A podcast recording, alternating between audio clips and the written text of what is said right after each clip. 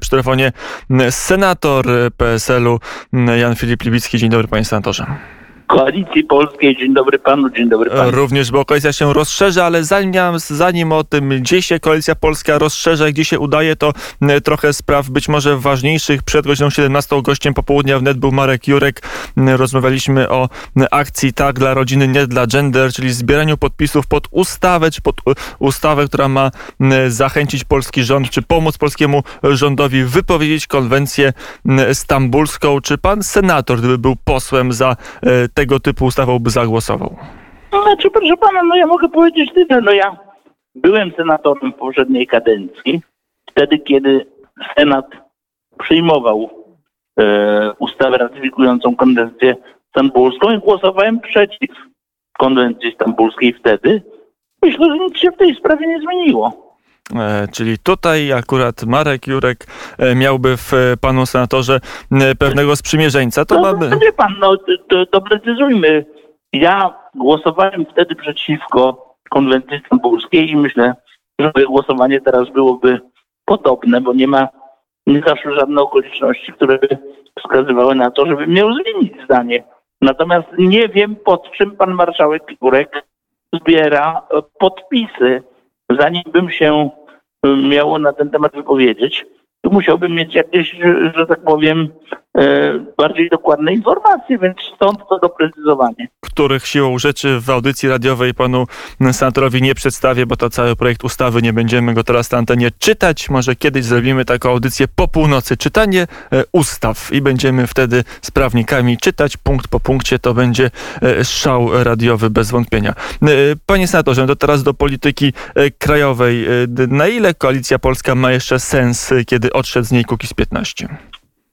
Nie no, no oczywiście, że ma sens, bo nie, nie będziemy ukrywać, że Paweł Kukiz i jego posłowie byli obok PSL-u, głównego mm, elementu tej koalicji, podstawowego i w ogóle wokół którego się to wszystko zadziało. To drugim najważniejszym członem był, e, byli posłowie i sam Paweł Kukiz, tak? Ale przecież są inne byty, inne twory, to nie jest tak, że koalicja polska powstała wtedy, kiedy dołączył do niej Paweł Kukiz, bo ona już powstała wtedy, kiedy do niej dołączyli na przykład członkowie Unii Europejskich Demokratów, panowie Protasiewicz i Kamiński. Ona była wtedy, kiedy dołączył pan minister Marek Biernacki z panem posłem Tomczakiem.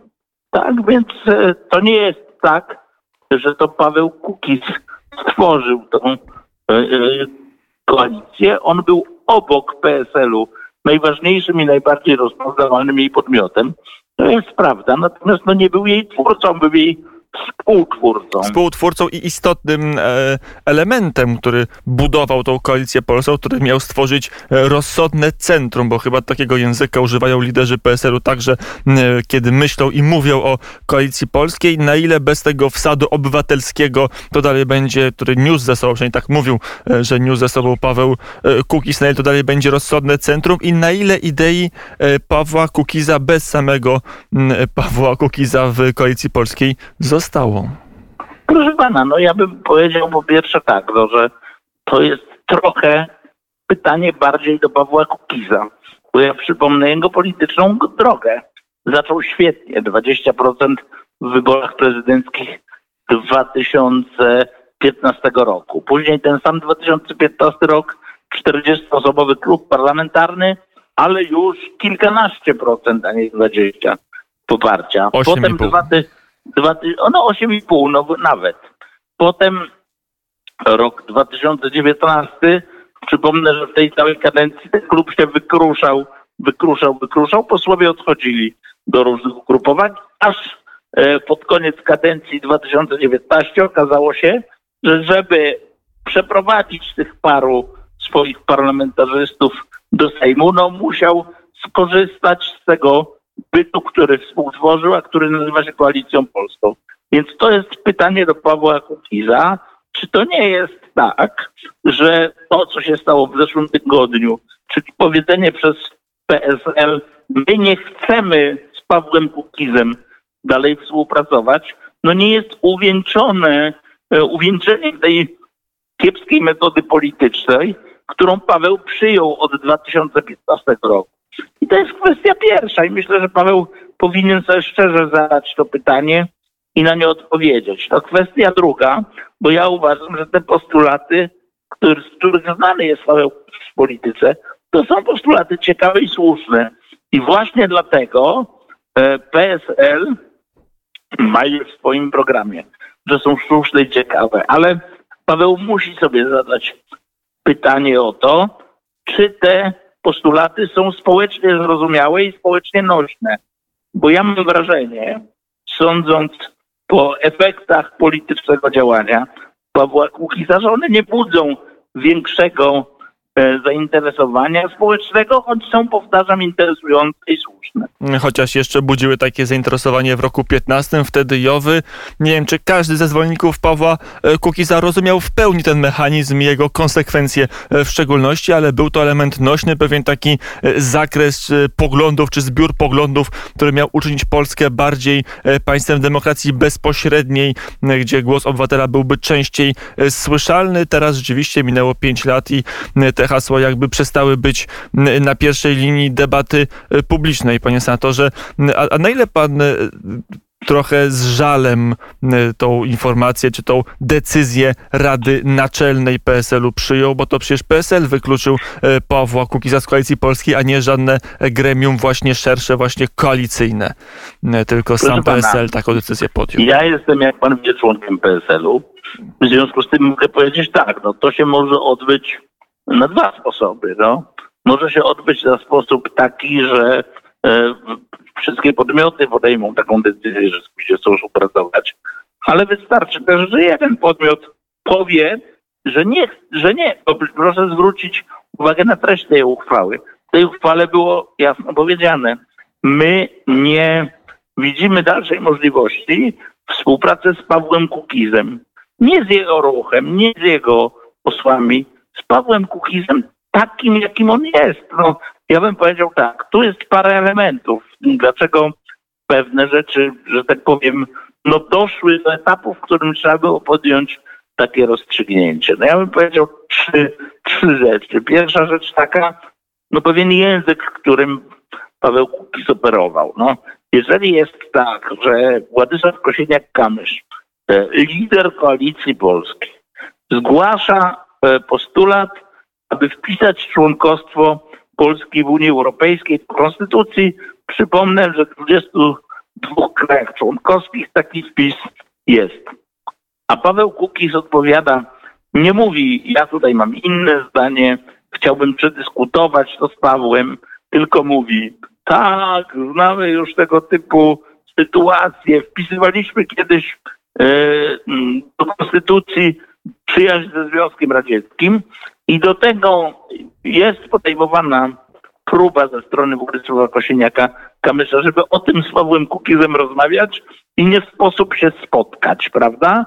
No to trudno się dziwić, że jak taka sytuacja powtarza się w zasadzie za każdym razem, to, że tak powiem, ktoś, kto próbuje się spotkać, w końcu w pewnym momencie po ludzku traci cierpliwość. No kwestia z drugiej strony sam przyczynek, bo to też może być symptomatyczne dla tej sytuacji, czyli kwestia głosowania nad uchwałą Sejmu, która miała no, dać rządowi wsparcie e, w polityce weta. Pan senator kiedyś nie był wielkim admiratorem Unii Europejskiej, na ile teraz odczytuje pan te ruchy, żeby albo wpisać do konstytucji istnienie i istnienie Polski w Unii Europejskiej, albo właśnie głosować przeciwko takiej uchwale, która mówi, że, że ważna jest suwerenność, że kompetencje nie, no powinny być pana, w no Polsce, a nie w Brukseli. To musimy, to musimy pewne rzeczy wyjaśnić. No. Ja głosowałem przeciwko traktatowi lizbońskiemu, który podpisał i forsował w e, PiSie jego ratyfikację świętej pamięci pan profesor Pech Kaczyński, bo uważałem, że traktat lizboński jest gorszy dla Polski niż traktat nicejski. I to się, że tak powiem, w tej chwili okazuje, że polskie głosy ważyły więcej na bazie traktatu nicejskiego niż na bazie traktatu lizbońskiego, którego przypominam wielkim admiratorem i sekretariuszem był świętej pamięci profesor Lech Kaczyński, więc jeśli PiS zgłasza dzisiaj do traktatu lizbońskiego i do instytucji e, unijnych tego typu zastrzeżenia, to niech pamięta, kto nas w taką sytuację wprowadził. Chociaż traktat lizboński zawiera w sobie możliwość weta, nie jest to żadne, żaden, Dobrze, żaden ale... nietakt, jest to normalna procedura Dobrze, w ramach traktatu. Oczywiście, ale teraz, teraz idźmy dalej. Otóż sytuację mamy następującą. No od czego się zaczęły wszystkie kłopoty Polski z praworządnością? Od tak zwanych reform wymiaru sprawiedliwości pana ministra Ziobry. I te, I te tak zwane reformy, które są demolowaniem wymiaru sprawiedliwości, mają dwa elementy. No pierwszy element to jest taki, że to nie dotyczy organizacji wewnętrznej wymiaru sprawiedliwości, moim zdaniem, do tego każde państwo ma prawo do indywidualnego sposobu jego organizowania. Tylko to dotyczy bezpośredniego uderzenia w niezawisłość sędziów i niezależność sądów, podstawowej zasady państwa demokratycznego. I w tym sensie, moim zdaniem, instytucje unijne mają prawo zabierać tutaj głos w interesie swoich obywateli, którzy na przykład prowadząc działalność w Polsce, będą stawali przed polskimi sądami. I to jest kwestia pierwsza. Kwestia druga, że nawet gdybyśmy e, tak przyjęli, że ja nie mam racji w tym, co mówię, to reforma pana ministra Ziobry jest reformą nie tylko uderzającą w istotę niezależnego sądownictwa, ale jest reformą partacką, ponieważ po pięciu latach sprawy w Polsce wcale nie są rozstrzygane szybciej i sprawniej, więc dlaczego obywatele mają jej bronić? I obywatele też uważają, że to jest reforma nieudana, bo nic w sądach szybciej się nie odbywa. W związku z tym rząd polski uznał, że oto mamy bronić złą reformę, złej reformy Zbigniewa Ziobry za cenę wetowania y, Funduszu Odbudowy, Unijnego Funduszu Odbudowy i perspektywy finansowej na następne lata.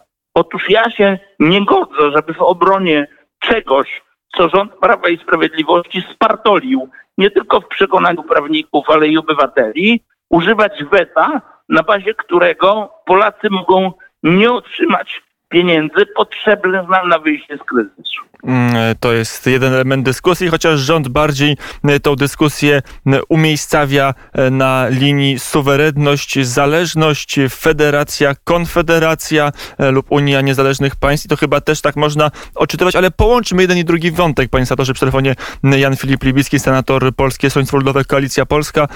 Jeżeli wyjdzie z rządu, a są takie słuchy, że być może w końcu wyjdzie projekt o sędziach pokoju, który będzie no, projektem pewnie rządowym albo poselskim złożonym przez posłów Prawa i Sprawiedliwości, no, ale będzie zawierał tą jedną z idei Pawła Kukiza, czyli sędziów pokoju, to jak się PSL zachowa wówczas? Wie, wie pan, ja, mnie jest trudno na to odpowiedzieć, e, ponieważ pan rzuca pewne hasło.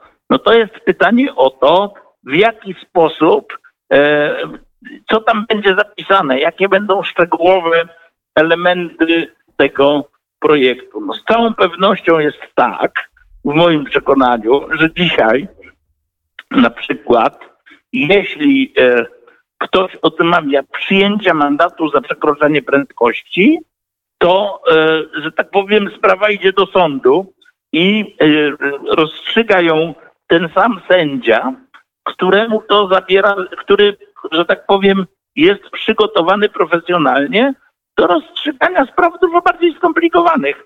Ja nie widzę powodu, żeby na przykład takiej sprawy nie mógł rozstrzygnąć ktoś, kto nie jest prawnikiem, a jest osobą w danej społeczności o uznanym autorytecie. Ja bym był za taką ustawą. No pytanie, jak będą wyglądały jej poszczególne zapisy. Jej szczegółowe zapisy. Panie senatorze, tutaj pana senatora głos gdzieś nam znikł w przestworzach Mm. Słyszy mnie pan chyba, o, czy nie, bo ja pana słyszę. Teraz zacząłem pana słyszeć, panie senatorze. Zakończyliśmy w momencie, że e, gdyby to był osoba o autorytecie lokalnym, to pan by taki projekt, taki pomysł wsparł. Oczywiście diabeł tkwi w szczegółach, bo... E, Oczywiście i to było moje ostatnie zdanie, które wypowiedziałem. Mogę teraz wypowiadać następne, jeśli pan zada mi pytanie. E, I już z, taką, z takim pytaniem e, śpieszę. E, powiedział wczoraj, zdaje się, wicemarszałek Sejmu z kolei, ale też z PSL-u, pan marszałek Zgorzelski, że w zasadzie nie ma już większości opozycyjnej w Senacie. Tak jego słowa wszyscy odebrali, wszyscy dziennikarze i wszyscy komentatorzy. O co chodziło marszałkowi Zgorzelskiemu? Jaki jest stan waszych relacji w Senacie z Platformą i z Lewicą po głosowaniu w Izbie Wyższej w sprawie piątki dla zwierząt? Mówiłem o tym wielokrotnie i powtarzam, że przy głosowaniu nad piątką dla zwierząt nie otrzymaliśmy od naszych partnerów, z którymi tworzymy większość w Senacie, takiego wsparcia, jakiego byśmy oczekiwali. To była dla nas najważniejsza, fundamentalna ustawa. Więcej powiem, no senatorowie Platformy Obywatelskiej w kuluarach mówili nam, że zdają sobie sprawę z tego, że to jest dla nas fundamentalna ustawa i takiego wsparcia takiej skali, jakbyśmy oczekiwali, nie otrzymaliśmy. I co z tego wynika politycznie? Z tego wynika politycznie to, że dotychczasowa formuła funkcjonowania koalicji większościowej w Senacie się wyczerpała i do tej pory funkcjonowało to tak, że myśmy szanowali sytuację, w której na jakimś projekcie zależało naszemu koalicjantowi. Od tego momentu piątki dla zwierząt przyglądamy się każdemu projektowi osobno i zastanawiamy się, czy go poprzemy, czy też nie, bo nie chcielibyśmy e, przyzwyczajać e, naszych partnerów do sytuacji, że jak jest ważny dla nich projekt, to głosy PSL-u mają być, a jak pan senator Bober, szef naszego koła, zgłasza jakiś nasz postulat, to się często okazuje, że za tym postulatem na komisji czy na posiedzeniu plenarnym jest między 3 a 5 głosów.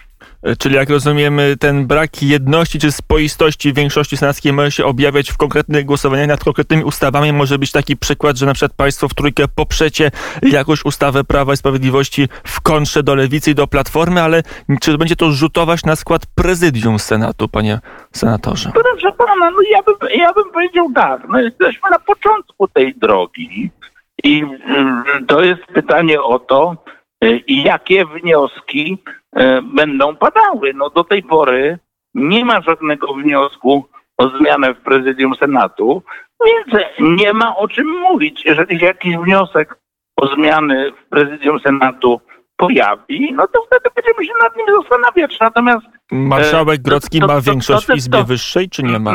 Natomiast to też nie będzie tak, że jak się taki wniosek pojawi, to, że tak powiem, nasi partnerzy mogą być pewni, że te głosy PSL-u Wszystkie trzy będą za tym wnioski. To jeszcze raz powtórzę. Czy zdaniem pana senatora przy telefonie Jan Filip Libicki, senator e, Polskiego Stronnictwa Ludowego Koalicji Polskiej, czy marszałek Grocki ma w tej chwili większość w Senacie?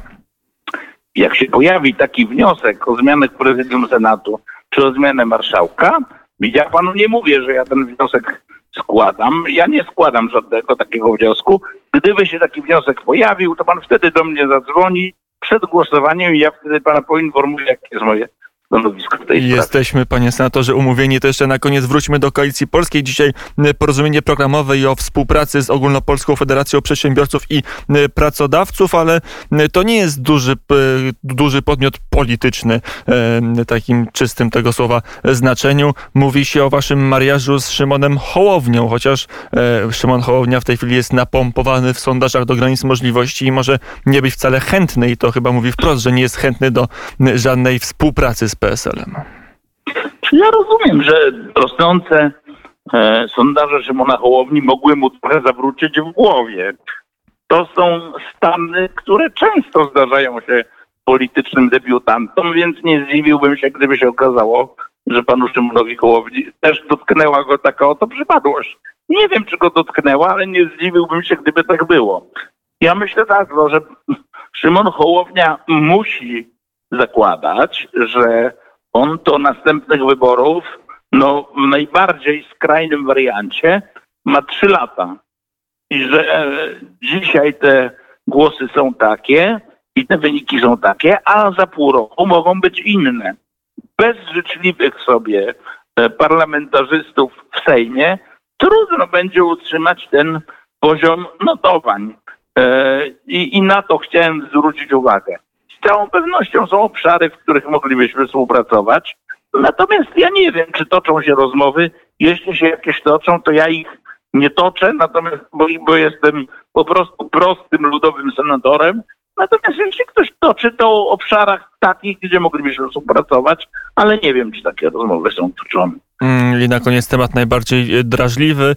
I pytanie, na ile jest spoistość w koalicji polskiej na temat e, aborcji? Politycy Platformy cały czas, zdaje się, nie mają jasnego stanowiska, ale chyba większość polityków e, mówi, że powrotu do kompromisu już nie ma, że teraz czas na liberalizację prawa aborcyjnego. Pytanie, czy to w ogóle będzie zgodne z polską konstytucją, ale to już proszę, zdaje się proszę, proszę nie pana. obchodzi no ja polityków mogę, Platformy ja w tym panu aspekcie. odpowiedzieć w ten sposób, że ja kiedy przystępowałem w 2018 roku do e, PSL-u, to mówiłem wtedy o tym, że moim warunkiem jedynym dla Władysława Kosiniaka-Kamysza było to, żebym miał wolność w głosowaniu, w głosowaniach światopoglądowych. Zresztą, jak pan spojrzy na e, różne, na, na różne głosowania tak zwane światopoglądowe w parlamencie, to pan zobaczy, że PSL był jedyną partią od 1989 roku, która realnie zapewniała swoim parlamentarzystom